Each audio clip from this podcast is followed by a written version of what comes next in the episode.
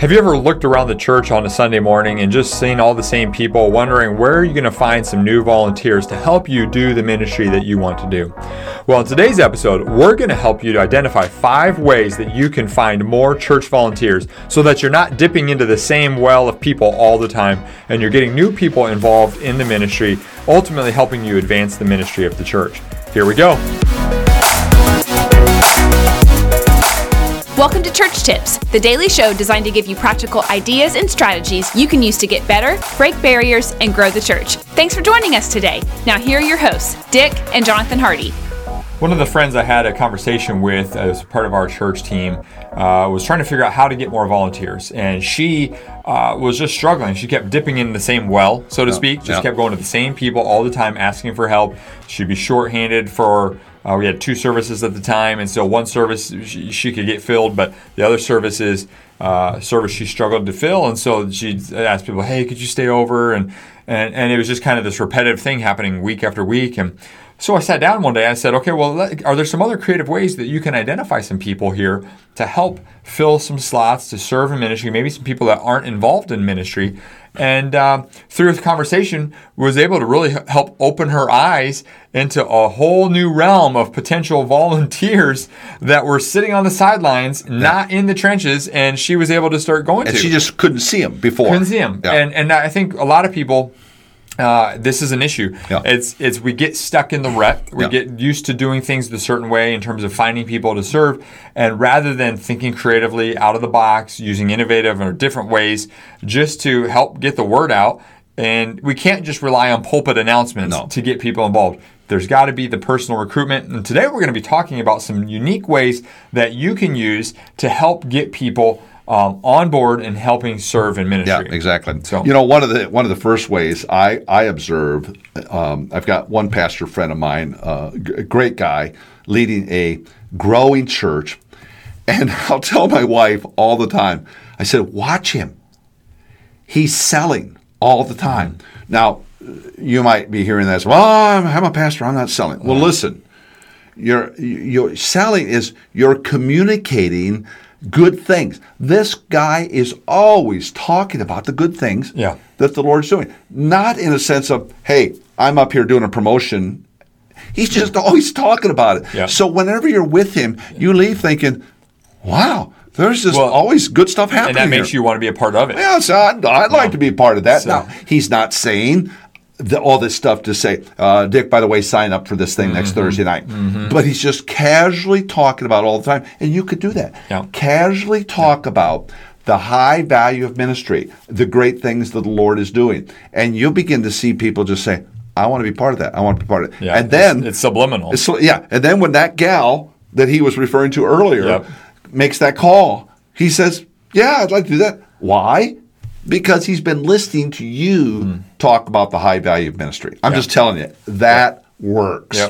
Yeah, so that's a very first important key to be doing that. And, all the time. Yeah, absolutely. Very practical idea, and this is actually one of the ideas I shared with the girl that I was mentioning there a moment ago, was I was suggesting to look for people who are giving to the church financially, but are not serving in ministry on a ministry team.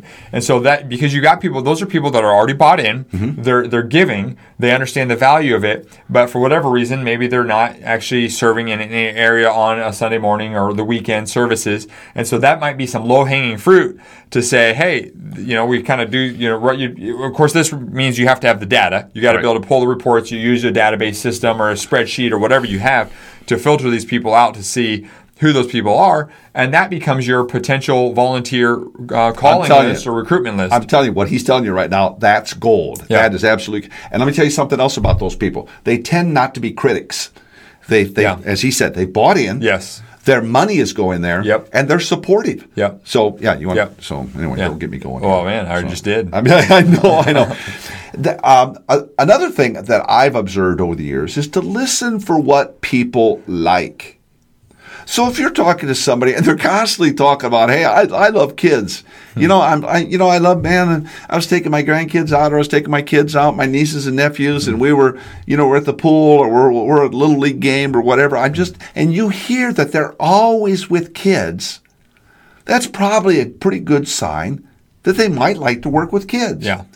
If you never hear them talking about kids, or if you hear things like, kids drive me nuts, yeah, don't angle them to kids.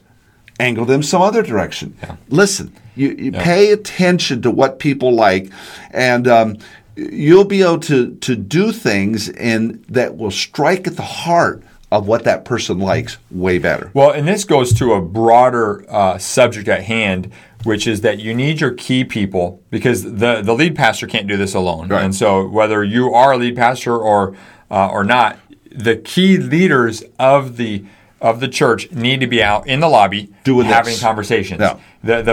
We can't just be all running around covering our ministry areas.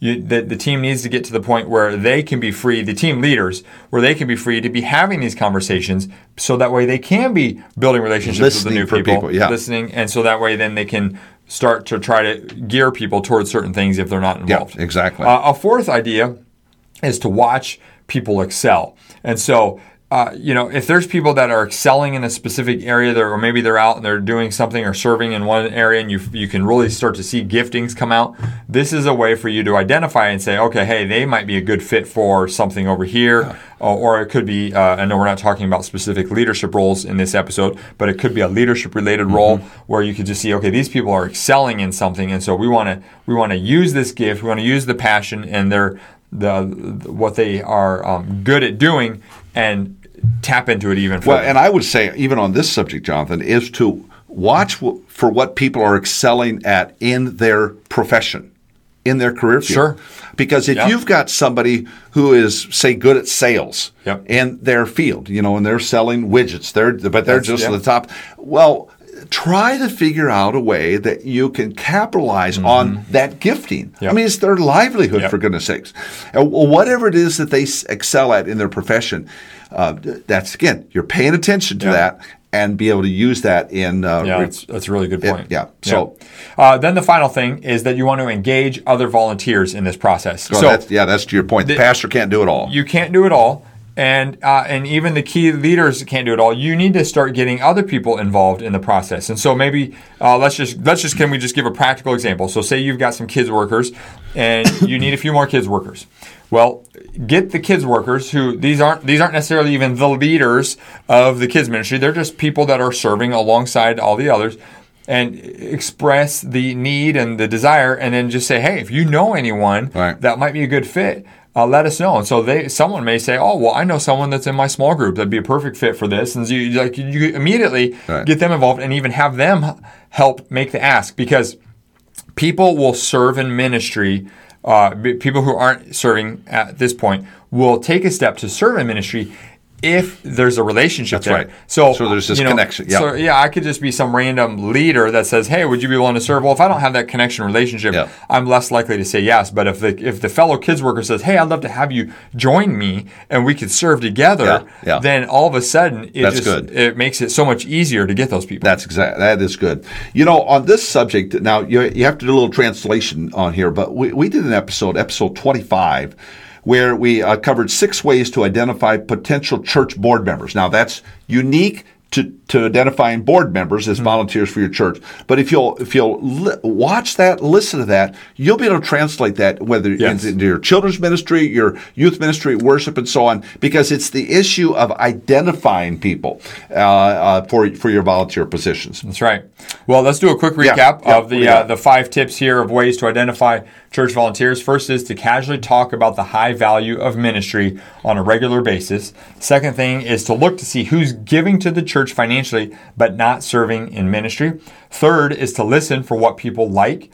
Fourth is to watch people excel. Yep. And then the 5th thing is to engage other volunteers in the ministry.